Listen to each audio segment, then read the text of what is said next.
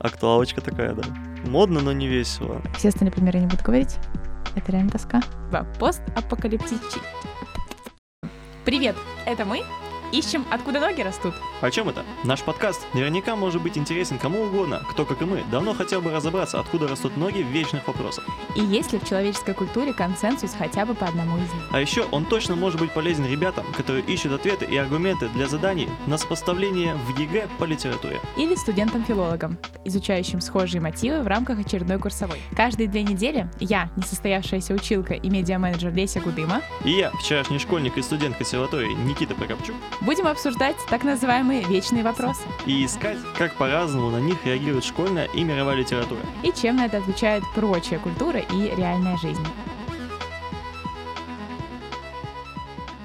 Сегодня мы поговорим на достаточно актуальную по всем фронтам тему. Актуальна она как и для школьной программы и в целом литературы и культуры, так и для нас сегодняшних.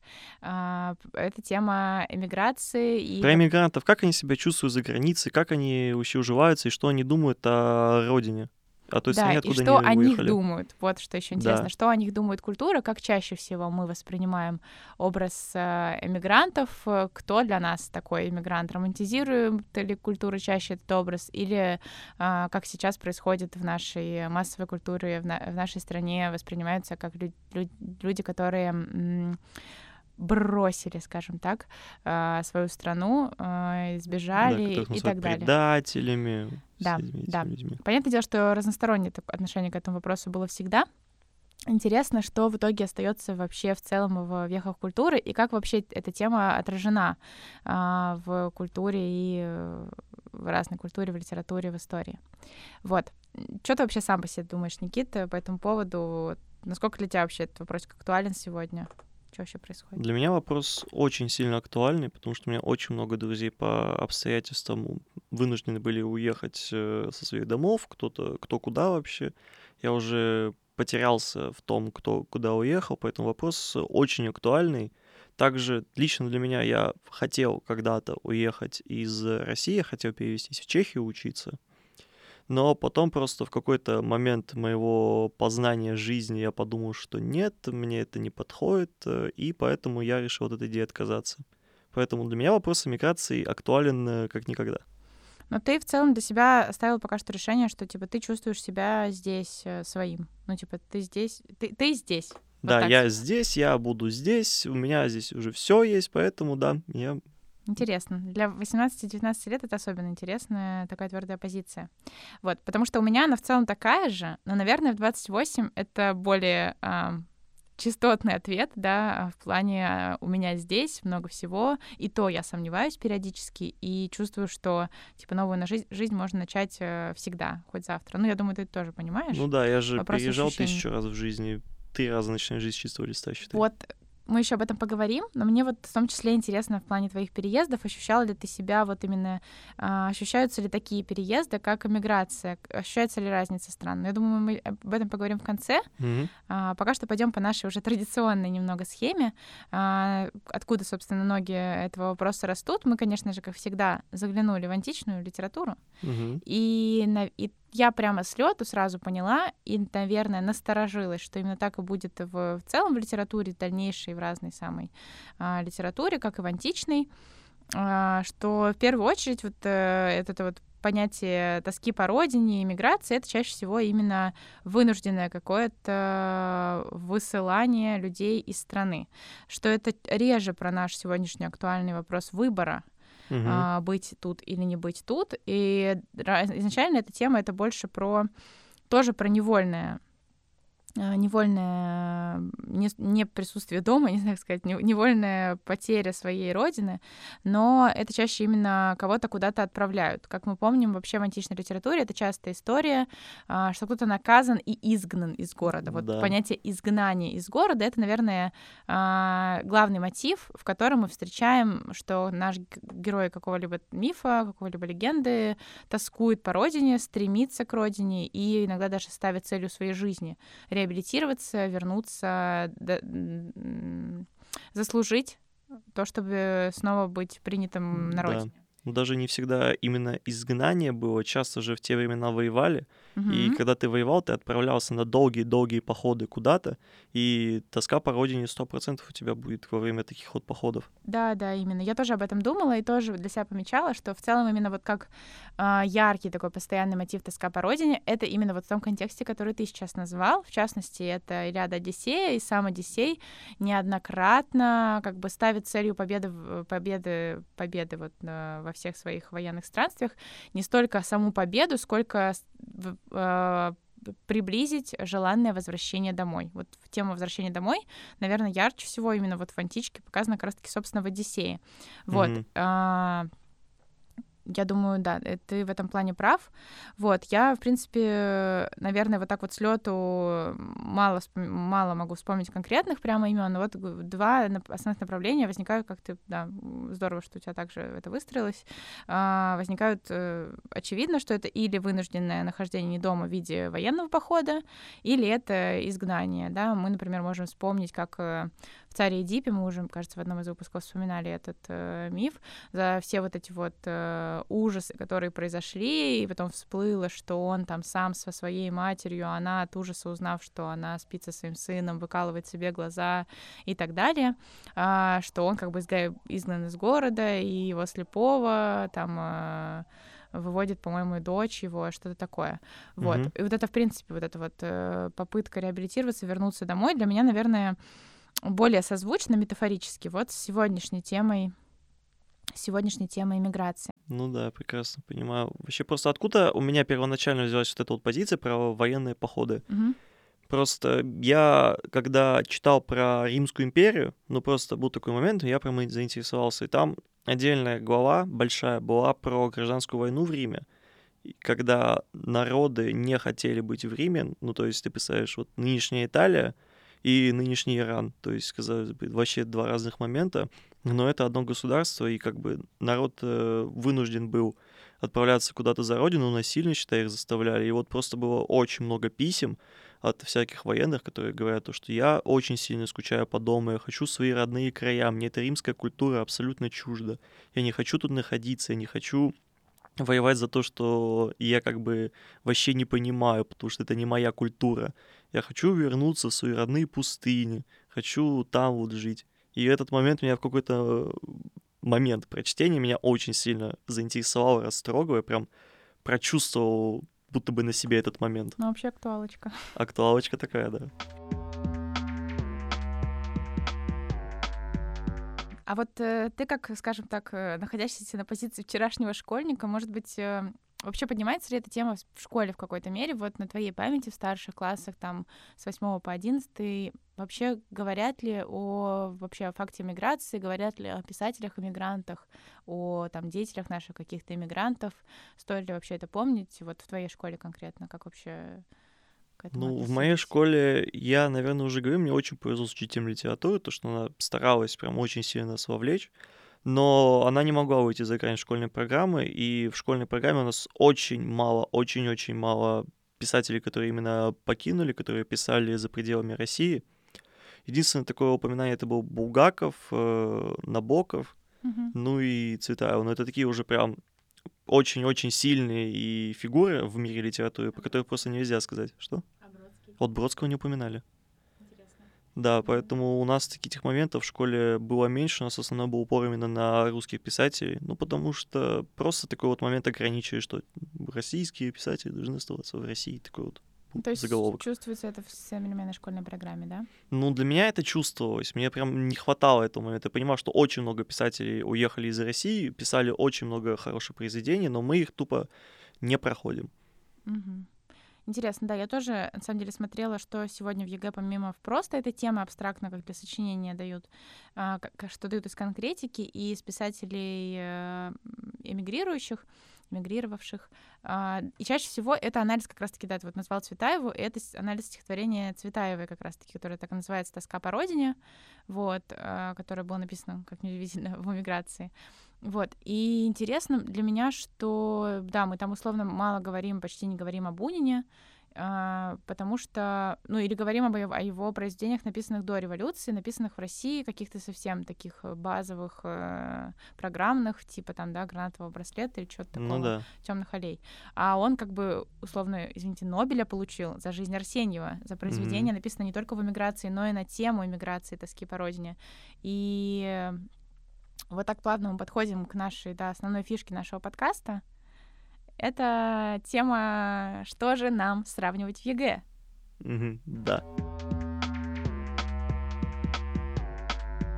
Помимо как бы жизни Арсеньева, с которой точно стоит ознакомиться и которая точно не станет лишней для вашей эрудиции и, возможно, будет немного сложным произведением, если вы действительно учитесь в школе, а, и которая точно, точно будет не лишней, если вы занимаетесь данным вопросом в формате какого-нибудь реферата или курсовой а, на филфаке. А, это, собственно, жизнь Арсеньева. Я, наверное, подробно не останавливаться не буду, потому что как бы она вот полностью посвящена, понятно, вот такой саморефлексии. Это отчасти автобиографическое произведение. А, и, наверное, интересно там именно для меня а, момент не содержательный, а момент э, структурообразующий, э, связанный с тем, что типа это такая... я забыла, как это называется, э, когда назад флешбэк э, герой э, как бы осмысляет вообще, а что случилось-то, как это вообще все вышло, и кто он теперь, кто его семья, кто мы есть. После всего этого раскола жизни на, на, на части, вот есть юность, память о родине, вот есть прожитая большая жизнь не там, не там, где ты с чем ты себя ассоциируешь. Вот. А, более такие простые произведения, с которыми легче по этому теме ознакомиться из прозы, это для меня а, я забыла повесть, роман, рассказ, врать не буду. Это ты прям на Набокова хочешь сказать? Нет, я хочу сказать про нашего Владимира, Владимира Галактионовича Короленко. А, это рассказ все таки Господи, это рассказ так просто. Почему-то мне вдруг пришло на ум, что это должна быть как-то что повесть или что-нибудь такое. Mm-hmm. Ну, Ладно.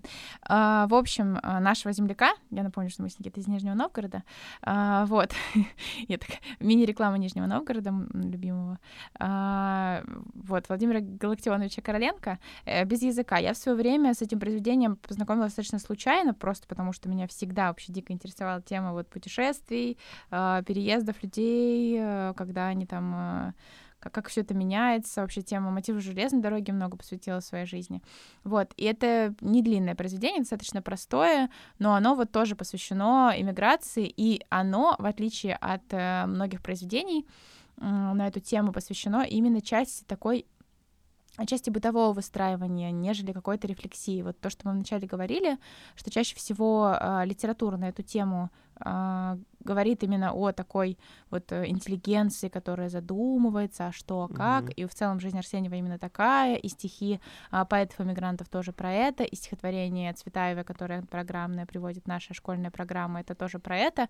Вот, как я и говорила, я, наверное, уже третий выпуск подряд э, в, в части про ЕГЭ делаю этот маркер, что если вы сравниваете, сравнивайте разное, mm-hmm. сравнивайте по разным критериям, и здесь без языка подходит, потому что это как раз не про интеллигенцию. Это достаточно простые мужики, которые врываются в то, чтобы как бы бежать тоже. И они как почему называется без языка? Они, разумеется, без языка, в отличие от иммигрантов, аристократов, которые mm-hmm. интеллигентов, которые как бы говорят вообще чуть ли не билинговое большинство, да, говорят спокойно на нескольких языках они оказываются в чужом, в чужом, они плывут в Америку вообще, а, им там приходится вообще выживать, э, строить, и вот там как бы вот это вот отсутствие у них языка общего с местными, это еще и метафора, да, того, что у них и а, на уровне менталитета ну, нету да. этого общего языка. Слушай, ты вот. сейчас говорил про простых мужиков, я вспомнил, у Бунина же было произведение «Косцы», оно не именно про иммигрантов, но просто я вспомнил с ним забавную историю, то, что Бунин читал это произведение в Париже, но просто о чем оно, то, что косы с Рязани приезжают и mm-hmm. косят, и происходит такая картина, нарисовывается, будто бы такой, вот знаешь, вот прям будто с первого канала взяли картинку, какая Россия красивая, хорошая, природа красивая, вот будет, будто Бунин это описывает. И он читал это произведение в Париже, и все русские иммигранты просто, ну, в Париже, естественно, просто плакали от того, что они вспоминали родину, как это чувствовалось. Просто для меня это произведение показывает, насколько сильно человек вот так вот визуализирует для себя свою родину, как он ее прям показывает, как он ее чувствует. Угу. Это очень хороший, хороший момент, да, пример с тем, что часто э, эмигранты, иммигра... тема иммиграции в произведениях иммигрантов — это не то, как они пишут об эмиграции, а это то, что они вообще, в принципе, пишут о родине вдали от ней. Uh, что они чувствуют, как у них остается до конца, до последних дней, uh, как они много пишут вообще о России, все, даже те, кто с концами переезжает, да, даже там условный Наверное, отдельно хотела поговорить об образе Набокова, а, потому что это сложный вопрос, остался ли он русским, да, типа он сам переводил свои тексты, даже порой ему он переводил наоборот, писал истории на английском, переводил их обратно на русский, и это очень интересный вопрос, типа чувствовал ли он сам иммигрантом себя, или он э, действительно с концами полностью считает, считал себя уже американцем, и наверняка считал э, в большой, большом проценте. Вот. Но, тем не менее, есть одно произведение, которое знакомо школьникам многим, а, и которое я рекомендую вспомнить как второе для сравнения в прозе. Это рассказ э, Набокова, возможно, это не рассказ, а даже небольшой роман. Врать не буду, вечно с форматами путаюсь. Набокова «Машенька». Угу. Вот. Ты, наверное, что-то слышал про это произведение. Я Какое у тебя общее впечатление от него? общее впечатление в плане личной оценки. Личной оценки мне оно очень понравилось. Оно прям такое вот трогает немножко за душу. Даже невольно, если ты читаешь, я все равно проникался этой темой, то, что Машенька это все-таки Россия, и вот mm-hmm. э, действие же происходит в Берлине.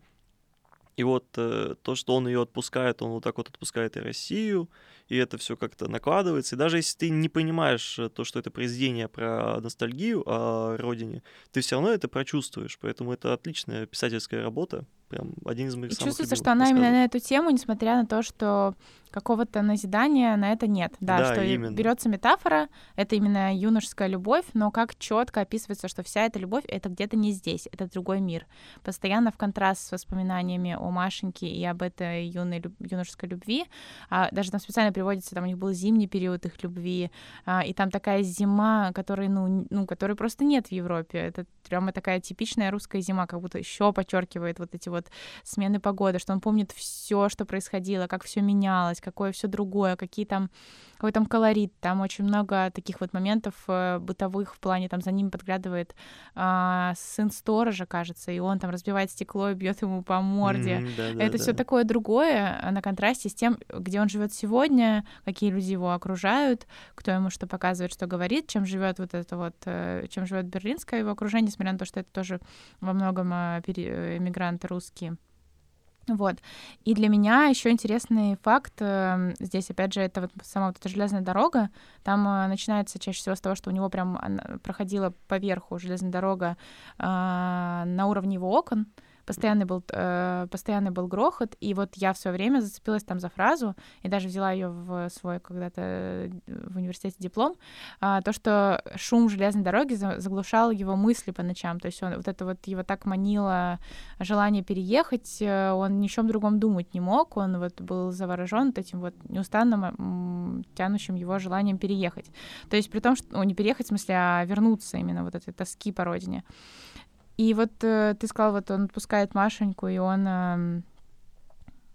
и он, получается, отпускает родину. Я тоже об этом думала, ну, вот, отпускает, но мне кажется, отпускает именно в том виде, в котором а, она ему запомнилась, потому что там вот э, тоже, как бы, как я всегда рекомендую всем своим ученикам, а, если аргументируете, аргументируйте именно конкретными приемами, примерами, да, одно дело просто общее впечатление сказать, что вот Маша — это Россия, и если он от нее отказывается, то он отказывается от России, другое дело привести конкретные образы, и там прямо очень символичный момент с тем, что он а, разворачивается, он ждет ее на одном вокзале и собирается именно на этом вокзале с ней как бы уехать, Мгм. украсть ее, по сути, она, она приезжает к мужу. А, и он уезжает с этого вокзала и садится на другой вокзал, а, в другую сторону, в, восточную, по-моему, в сторону Восточной Германии, что-то такое. Да-да-да. И это очень символично. Он уходит вглубь. Он, и там он еще как бы понимает, что там есть такое, что он прожил за эти четыре дня роман с Машенькой заново и понял, что так, как было, не будет.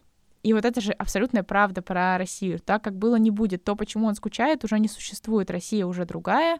Россия как бы постреволюционная. Это совсем не то, почему он скучает. Вернуть это Не получится. невозможно. Да. а, Да. Наверное, наверное, в этом плане все. И огромным пластом, конечно, здесь являются, и чаще всего в школе говорят именно о поэтах, эмигрантах.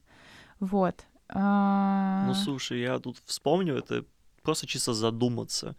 То, что когда ты мигрировал не по своей воле, а тебя насильно сэмигрировали. Сейчас я тебе объясню, что я имею в виду.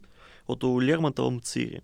Мгм. Вот э, мальчика же забрали со своей родины, но он Мгм. там по факту даже не чувствовал эту родину, то есть он был маленький, когда его Мгм. забрали. Но все равно, когда он находился в чужих стенах чужой страны, он же чувствовал эту тоску по родине. То есть он там родился, отдал свои корни, его выдвинули с этих корней, но корни-то он чувствует свои. И вот я просто только сейчас задумался и понял, насколько это такой вот немножко сильный момент чувственности Лермонтова про то, что как ты чувствуешь свою родину.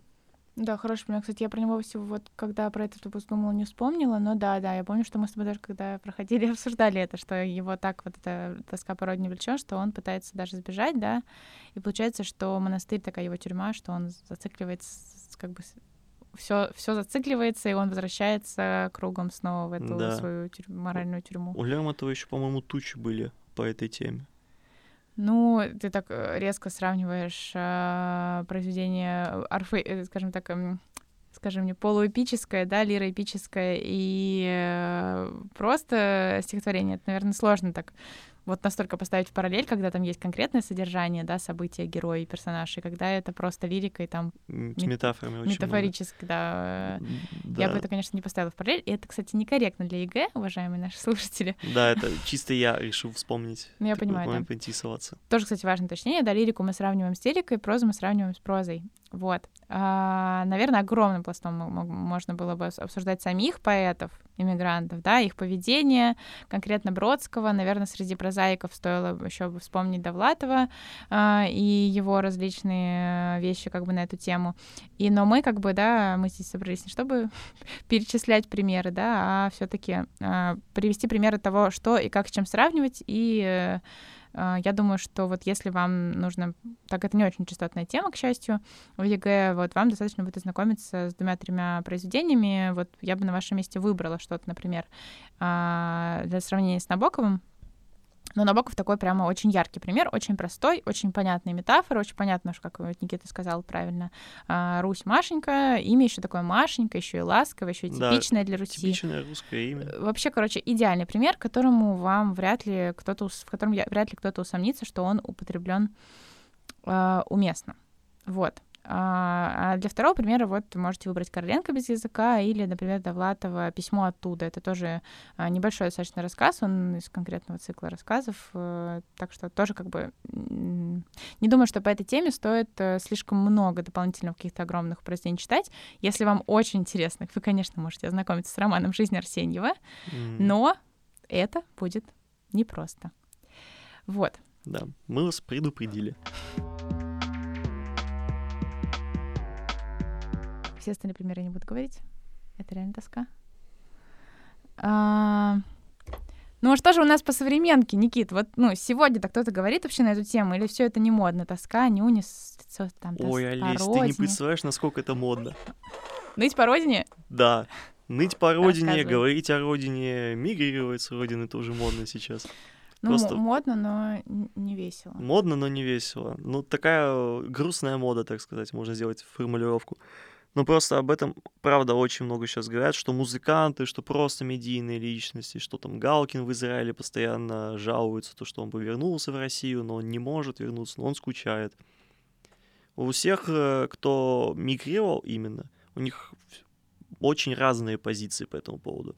То есть тот же самый музыкант, многие его, наверное, знают, Фейс, он э, как бы в треках говорил то, что я люблю Россию за запах черной смородины, ну, как бы делая акцент, то, что он любит именно Русь, как бы землю, свою родину. Но при этом он уезжает, удаляет всю свою музыку с русских площадок, и ее теперь нельзя официально послушать, и тут как бы вот такие вот моменты. То есть, если просто взять какую-то случайную личность, которая мигрировала, посмотреть, это будет э, кардинально отличаться от э, другой личности, которая мигрировала. Прикольно. Меньше всего ожидала, что Фейс окажется в этом ряду. Насколько я вообще не, не в том не в том поле нахожусь. Вот. Я что-то думала, на самом деле, о современной культуре, и как будто как будто не так много об этом говорят. И я вдруг поняла для себя, что современная культура э, показывает вот эту вот тоску э, именно с точки зрения э, более глобализованной. Э, почему, я думаю, так происходит? Потому что за исключением каких-то локального, наверное, кино, да, вот мы можем там посмотреть условно э, чьи-то как бы что-то национальное кино, и там, возможно, что-то с этим связанное будет, но если говорить о мировой, о поп-культуре, э, делаются произведения там и фильмы, и книги э, такие, чтобы они были понятны всем. И для меня, наверное, максимальное отражение темы именно тоски по родине находит во всяких постапокалиптических. Спасибо. Постапокалиптических апокалипсис, постапокалиптический. Почему я могу отдельно сказать слово апокалипсис и не могу сказать постапокалиптических? То есть ты находишь э, такие темы в каких-то постапокалиптических произведениях? Именно. Спасибо большое, Никита. Собственно, это чаще всего как бы вот это вот общечеловеческое качество тосковать по родному, оно возводится в просто в тоску по земле. И тут можно прям вот брать и просто листать все темы постапокалипсиса. Вот люди, которые там ушли с своих земель, люди, которые, а, допустим, живут в каких-нибудь э, там катакомбах и так или иначе делают вылазки, вылез, вылазки в город и смотрят на свой бывший город, и им, их манит пойти в свой бывший дом, а, какие-то такие вещи. Или они вообще живут на какой-нибудь э, терраформированной э, атмосфере чужой планеты, да, и там условный Валли, да, а, его отправляют обязательно выяснить, точнее, не его отправляют, а, а оказывается, что у этих жирно живущих, э, шикарно живущих людей все равно есть э, какая-то программа, по которой по земле все еще ползают эти уже, уже поржавевшие роботы и все еще а, запрограммированы на то, что как только найдется возможность жизни на земле, да, нужно вернуться срочно. Типа, да. появилась зелень, и сразу там первый же этот капитан такой, мы возвращаемся, мы вот, можем кстати, вернуться. Ты про апокалипсис сказала, по-моему, просто в метро 2033 в серии книг там очень часто и раскрывается эта тема, то есть там же есть старики, которые застали время нормальной жизни, uh-huh. и они говорят, что вот скучаю по хлебу хорошему, по траве моей зеленой. Типа, ну, по-моему, в качестве современной литературы, как почитать, просто увидеть этот момент прикольно.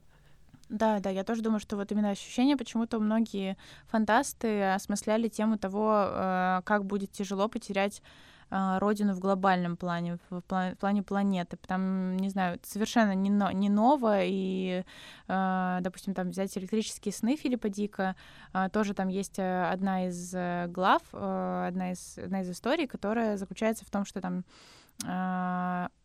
приходит там, в общем, бабка, которая тоже, собственно, бабушка, которая жила и помнила а, прошлое, она приходит там а, к молодому человеку, который там работает, они катают в качестве аттракциона а, людей на землю, которая сейчас вообще не, ну, не дееспособна, так скажем, не приспособлена к жизни.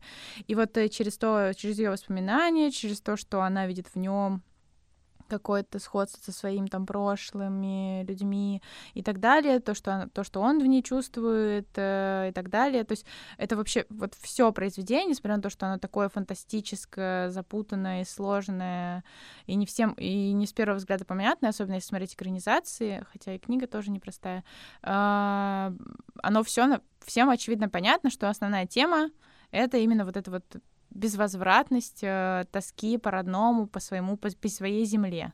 Тут mm-hmm. в глобальном смысле по своей земле с большой буквы «З». Ну, да, земля.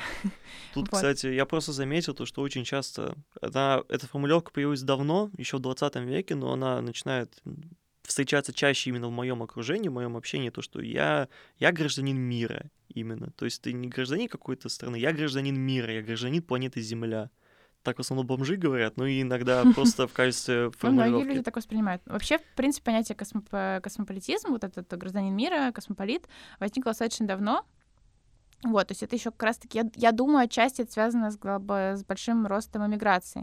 То есть когда люди стали так или иначе по разным политическим причинам переезжать из страны в страну, а, намного спокойнее для психики начать ощущать, что ты везде дома, чем, чем ощущать, что ты не дома. Потому что ощущать, что ты не дома, это, видимо, очень разрушительная, а, тяжелая история. И выходом действительно является ну, не можешь изменить проблему, измени отношение к ней. Да. Вот, и ты такой, ладно, это тоже дом я везде дома. Моя, дом — моя планета. Мой дом там, где я.